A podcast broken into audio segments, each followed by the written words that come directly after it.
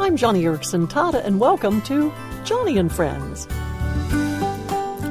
You know, I was reading 1 Peter chapter 3 the other day, uh, the part about how we women shouldn't put so much focus on the braiding of hair or the wearing of gold or putting on of fine clothing, you know, external things. And it got me to thinking, but we women tend to do just that, don't we? I mean, when I see a friend at work in a new outfit, I'll give a compliment.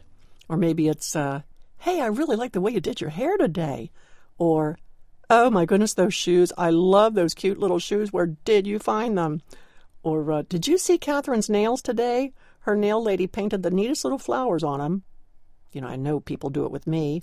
The way my hair looks now since I lost my old hair in chemotherapy from breast cancer. Why, Joni, they say, you look 10 years younger. I enjoy that. It makes you feel good to know that people like the way you do your hair or dress for the day. No, these things aren't bad, but it is true that, like First Peter chapter 3 says, these things easily become the focus, don't they? We may not realize it, but we help people be shallow when we focus our compliments only on the external things.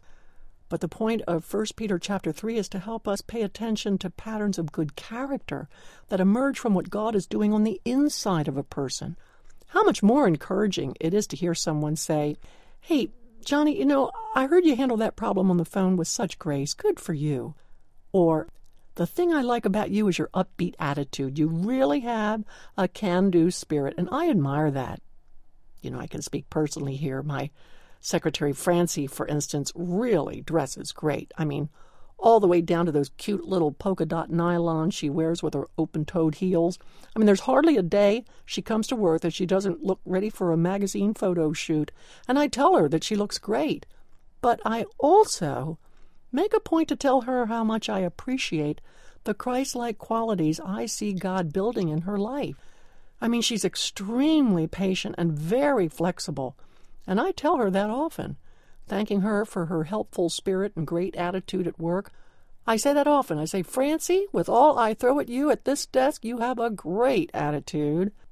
Well, there are dozens of ways that you can spot the image of God in another. So, may I encourage you today to look for godly things to commend in your friends or your family, neighbors, co workers, people at church.